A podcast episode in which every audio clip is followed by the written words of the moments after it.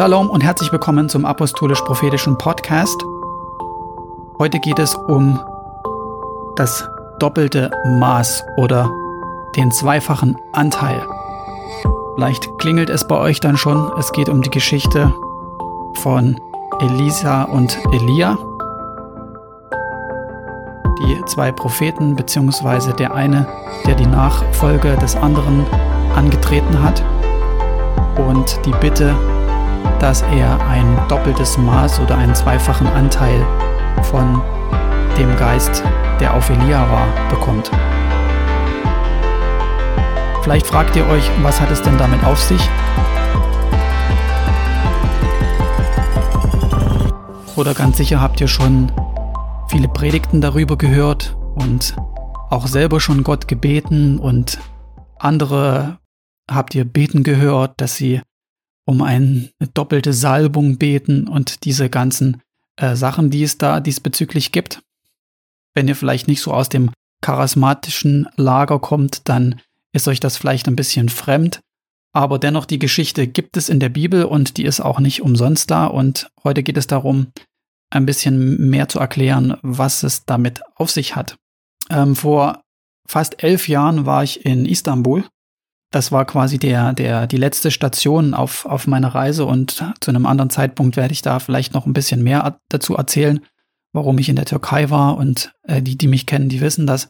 Aber für die anderen vielleicht äh, ist das nicht so ähm, bekannt. So, und das war so fast quasi am Ende der, der Reise und dann eines Morgens bin ich aufgestanden und gebetet und Gott gefragt, was ich machen soll und dann ähm, bin ich einfach losgegangen und im Nachhinein betrachtet weiß ich, dass, dass irgendwie Gott mich an diesem Tag im besonderen Maß geführt hat.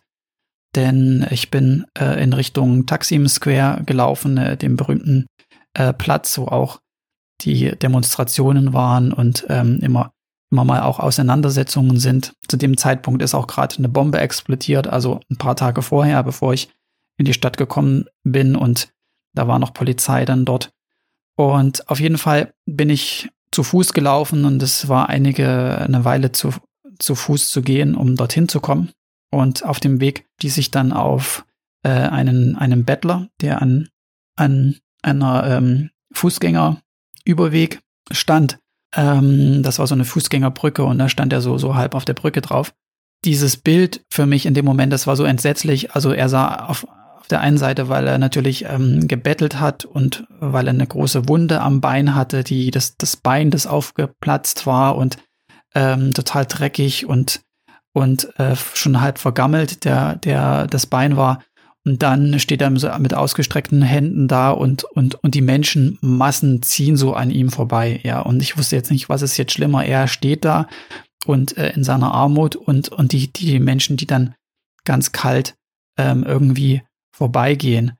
Und, ähm, und, und irgendwie, äh, ich wusste gar nicht, was ich, was ich machen sollte. Ich, ich, ich bin dann einfach weitergegangen. Ich ähm, habe ihm etwas Geld gegeben und habe ihm gesagt, dass es, dass es irgendwie verbinden soll und, und, und bin dann weitergegangen. Und ich habe mich so gefragt, so, so, so, so, wo, wo ist der Gott Israels, ja?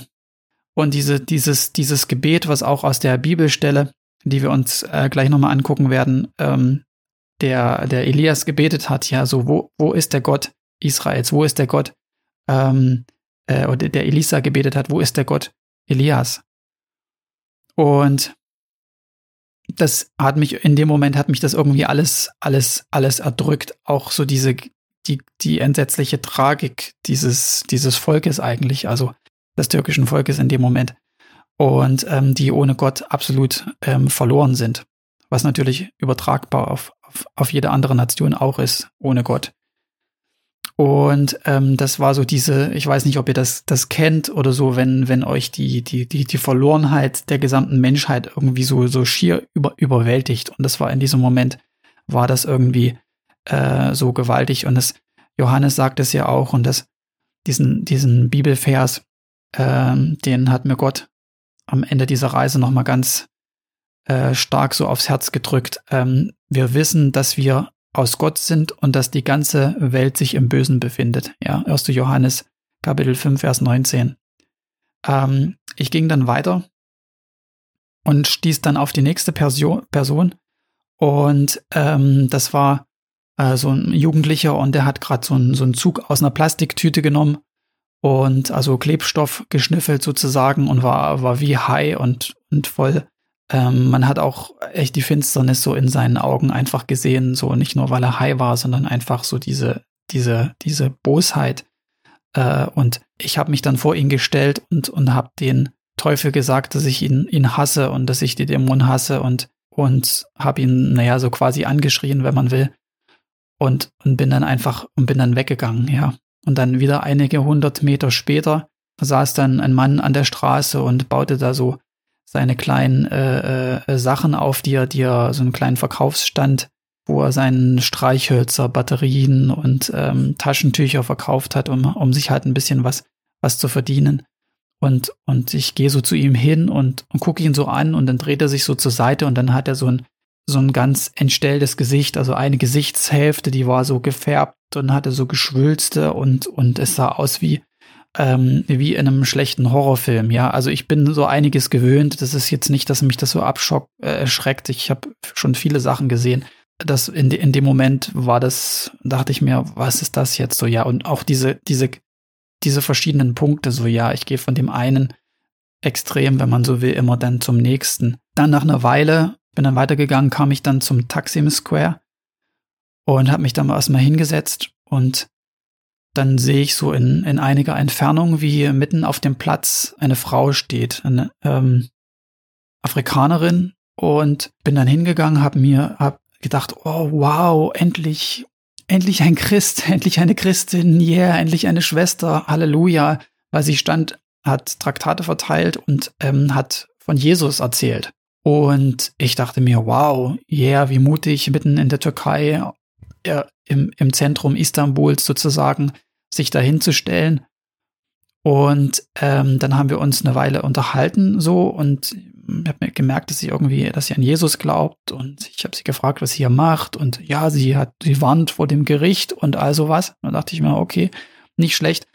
Und dann ähm, so drehe ich mich so um und gucke ihr auf das T-Shirt, was sie anhatte, weil sie hatte so ein weißes T-Shirt an und da stand drauf 21. März 2011.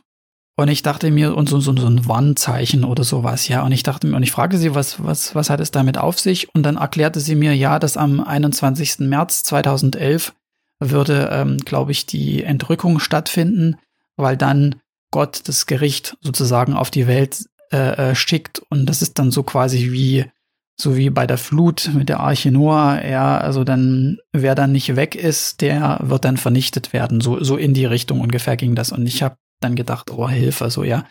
Und ähm, sie hat mir auch erklärt, dass dann Jesus kommt. Und ich habe ihr natürlich erklärt, dass, ähm, dass wir den, das Datum, dass wir nicht ein genaues Datum machen können, äh, festsetzen können und so weiter.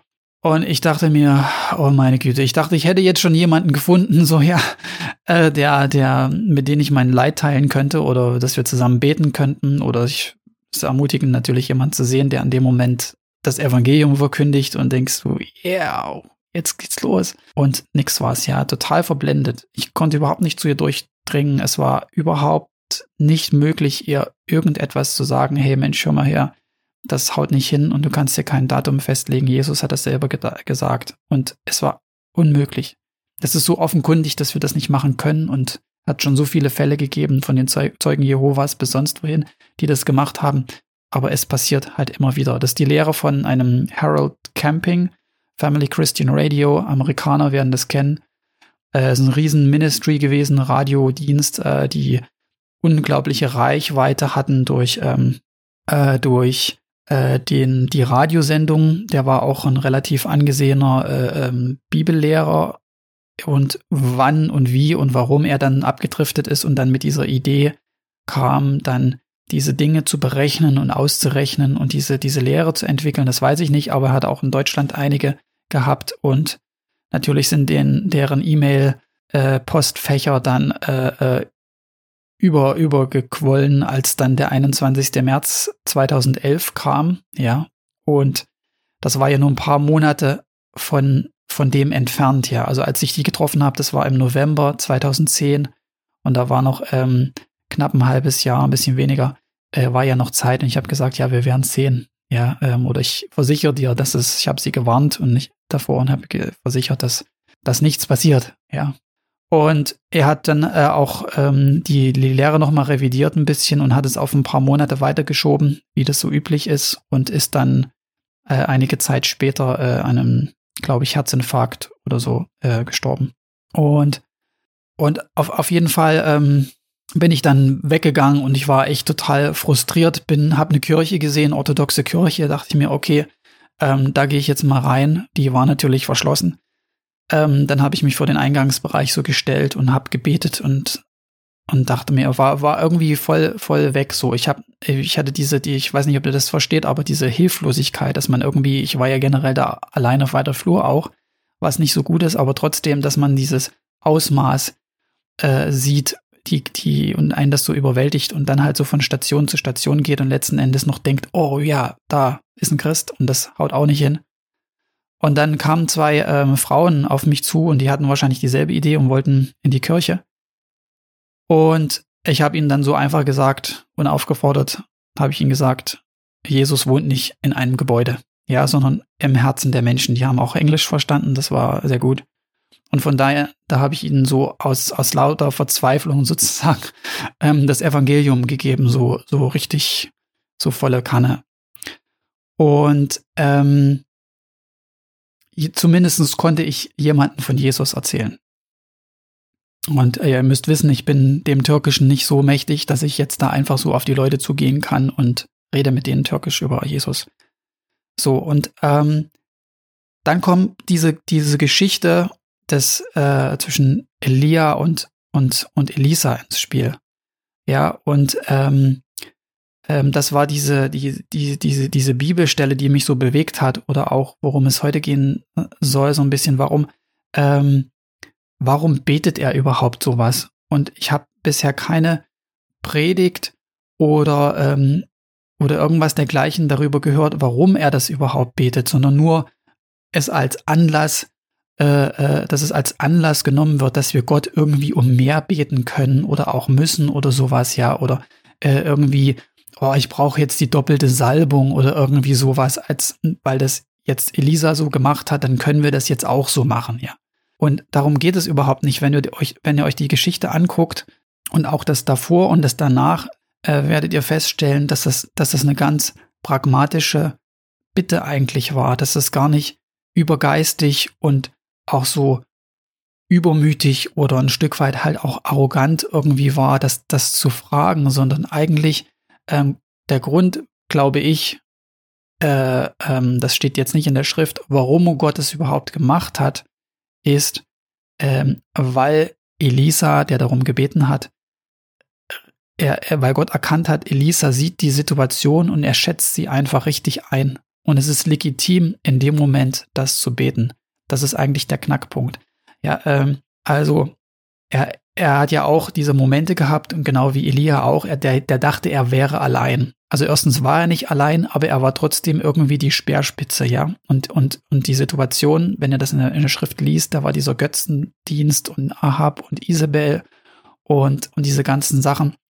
Und äh, äh, äh, die haben sich beide vor dieser vor diesem Ausmaß an, an, an, an Gewalt, an Götzendienst gesehen. Elisa wusste, Elia geht jetzt weg und ich stehe dann alleine da, ja. Weil ihr kennt das ja dann, in der Schrift heißt es ja dann auch, Elia teilt den Jordan, so einfach, so nebenbei mal so, ja. Und dann geschah es, ähm, als sie hinübergegangen waren, die laufen dann zusammen, da sprach Elia zu Elisa, erbitte, was ich dir geben soll, ehe ich von dir genommen werde. Und Elisa sprach, möchte mir doch ein zweifacher Anteil an deinem Geist gegeben werden. Er sprach, du hast etwas Schweres erbeten. Warum? Na klar, es ist ja nicht ähm, Elias Entscheidung, ob der das kriegt oder nicht und wie, wie soll der das machen, ja? Ähm, die, die, die Salbung jetzt einfach von ihm nehmen und dann doppelt, verdoppeln und dann auf ihn legen. Wie soll das gehen? So er sprach, du hast etwas Schweres erbeten.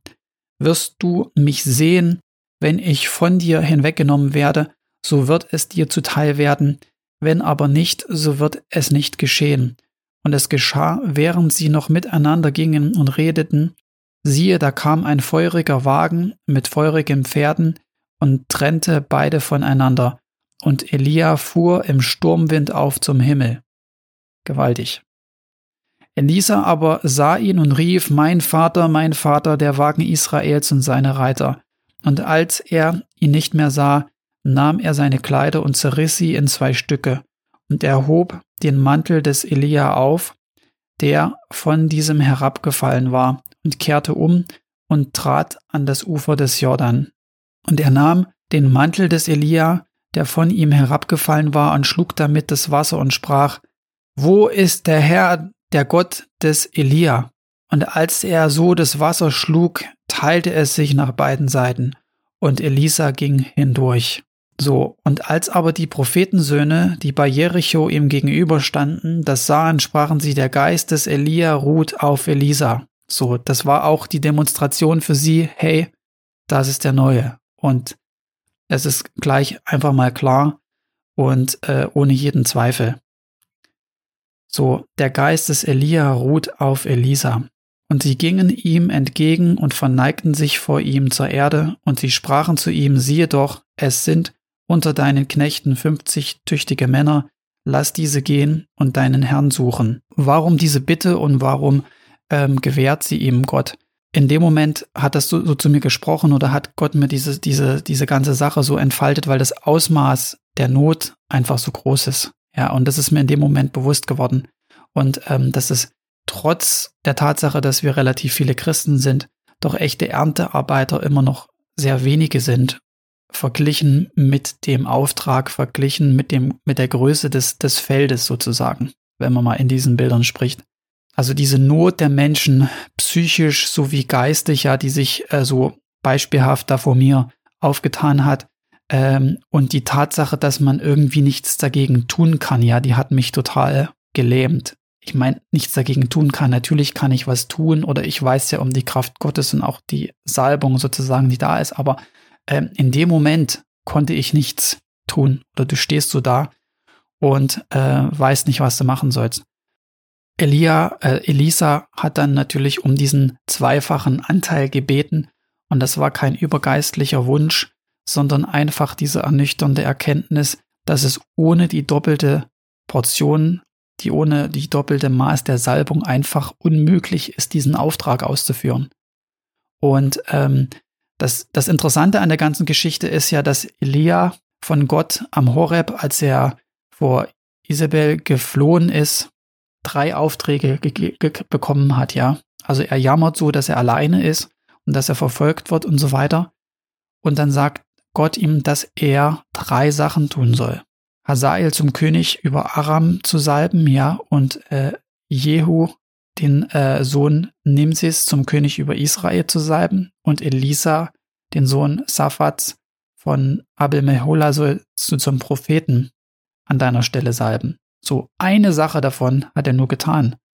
Und der Rest sozusagen blieb an Elisa kleben. Und schon alleine aus dem Grund wusste er, es ist ja noch gar nicht zu Ende. Ja, wie soll denn das jetzt zu Ende sein? Eigentlich ist doch dein Auftrag gar nicht beendet. Ja, Gott irrt sich doch nicht. Und er hat ja auch als Beweis dafür, dass Elias Auftrag beendet war, ihn hinfortgenommen. Und deswegen sagt er auch, wenn du siehst, dass ich weggehe, ja, dann wird es dir zuteil werden. Mit anderen Worten, weil wenn ich gehe, dann heißt es in dem Moment, trotz dass Gott mir drei Sachen gegeben hat, wovon ich nur eine Sache eigentlich gemacht habe, nimmt er mich schon weg. Das heißt, es bleibt an dir hängen. Mit anderen Worten, du machst es dann. Und damit du das überhaupt hinkriegst, kriegst du die, die doppelte, das doppelte Maß, weil letzten Endes, ich bin ja nicht da. Das heißt, du musst es dann weiterführen, was ich angefangen habe, beziehungsweise was Gott mir aufgetragen hat. Schon alleine aus dem Grund brauchst du das Doppelte. Also es ist eigentlich nicht übergeistig und nicht irgendwie so eine ganz besondere Sache. Und natürlich, die, die hat es in der Form nur einmal in der Schrift gegeben, aber es zeigt einfach etwas darüber, wie Gott denkt, auch über die Generationen hinweg. Ja, es ist ja, wandert ja von einer Generation auf die nächste. Auf diese ganzen anderen Aspekte möchte ich jetzt nicht eingehen, weil da kann man noch zwei Stunden drüber predigen. Ähm, es wird auf jeden Fall etwas weitergegeben und auch der Auftrag weitergegeben und die Ausstattung dazu weitergegeben. Und in dem Moment war das doppelte Maß auch ähm, nötig. Es war einfach nötig. Genau, also manche Kommentatoren sagen auch dann vom Moment, als ähm, Elia Elisa den Mantel übergeworfen hat, ja, und gesagt hat, ihm gezeigt hat, du bist mein Nachfolger sozusagen, sind nochmal zehn Jahre vergangen. Das kann ich jetzt so nicht bestätigen oder rauslesen. Es gibt einige äh, Kommentatoren, die das sagen, dass sie miteinander quasi gewandelt sind, so äh, Elia, ähm, Elisa die Sachen gezeigt hat, äh, nochmal zehn Jahre vergangen äh, sind. Wenn wir jetzt unseren Ruf angucken, ja, als Nachfolger Christi, in alle Welt zu gehen, ja, Jünger zu machen, das Evangelium vom Reich Gottes allen Nationen zum Zeugnis zu verkündigen, ja, dann müssen wir eigentlich zu der Schlussfolgerung kommen, dass wir, nun mag es jetzt nicht ein zweifacher Anteil sein oder wie auch immer, aber ähm, dass wir mehr brauchen als das, was wir gegenwärtig haben und was so allgemein sichtbar ist, auch an, an, an handfesten übernatürlichen Dingen. Also es geht jetzt nicht darum, übernatürlich ja oder nein, sondern wie viel. Das Leben Elias war absolut übernatürlich, ja. Aber trotzdem, es brauchte ein doppeltes Maß von dem Ganzen. Wir sehen uns das dann an, äh, oder konnte ich das angucken in der Schrift, was Elisa dann gemacht hat, auch die Anzahl der Wunder, die er vollbracht hat. Und wir wissen auch, Jesus hat uns gesagt, dass wir noch größere Dinge tun werden als er. Warum sagt er das denn? Das sagt er doch nicht, um unser Ego zu streicheln. Ja, es ist einfach die pragmatische Erkenntnis, dass ich habe euch das jetzt hier drei Jahre lang gezeigt in Israel, aber Israel ist dieser kleine Fleck Land hier in, in der Mitte der Erde. So, und ihr sollt in alle Nationen gehen. Und das Evangelium vom Reich Gottes wird allen Nationen verkündigt werden. Nicht einfach nur so ein Traktat mal hier geben und eine Bibel lesen und guckt mal rein und, und hier habt ihr die Information, dass es äh, einen Gott gibt und dass ich der Weg, die Wahrheit und das Leben ist äh, bin, sondern, sondern ihr sollt hingehen und es allen demonstrieren, so wie ich es demonstriere. Tote aufwecken, Dämonen austreiben, Kranke heilen, Armen das Wort verkündigen, von groß bis klein, von König bis Bettler auf der Straße. Alle werden es äh, demonstriert bekommen, dass sie unentschuldbar sind. Dass sie es gesehen haben in einer in der kompletten Erde. Und dazu braucht ihr mehr. Und und aus diesem Grund müsst ihr eigentlich auch schon größere Sachen tun als ich.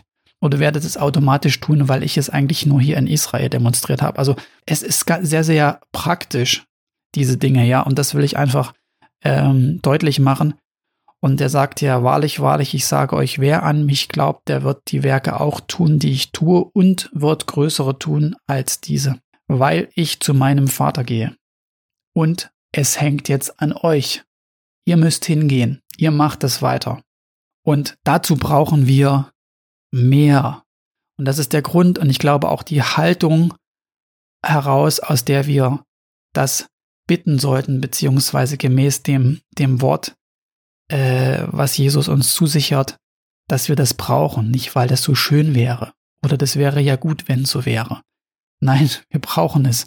Und ich lade jetzt nicht dazu ein, dass wir immer äh, herzzerrissen, Weltschmerz beladen den ganzen Tag umherrennen, aber man braucht diesen immer mal, würde ich sagen, einfach diese Erkenntnis, diese Welt liegt im Argen. Hallo? Ja, wir sitzen alle im Homeoffice und wir konnten uns jetzt ein Jahr oder anderthalb irgendwie zurückziehen oder so gefühlt niemand ist irgendwie vor die Tür, hat es bis vor die Tür geschafft, ja.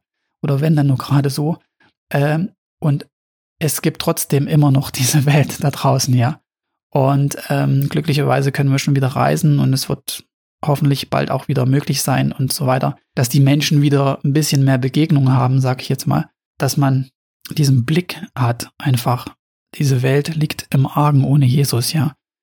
Und wir brauchen mehr. Wir brauchen mehr und wir können, wenn wir diese Sichtweise haben, auch Gott um mehr bitten, weil wir es brauchen. Ansonsten, du kannst es nicht machen. Wir können es nicht alleine. Ja, okay, du als Einzelner kannst es nicht, das ist klar. Wir brauchen die Gemeinschaft. Aber auch wenn wir in der Gemeinschaft sind, wir brauchen diese Salbung und zwar mehr davon als jetzt und als wir je zuvor hatten. Und Gott gibt es uns, beziehungsweise Jesus macht klar, ihr könnt es bekommen. Also in diesem Sinne, seid gesegnet, habt ein schönes Wochenende. Bis dahin, Shalom.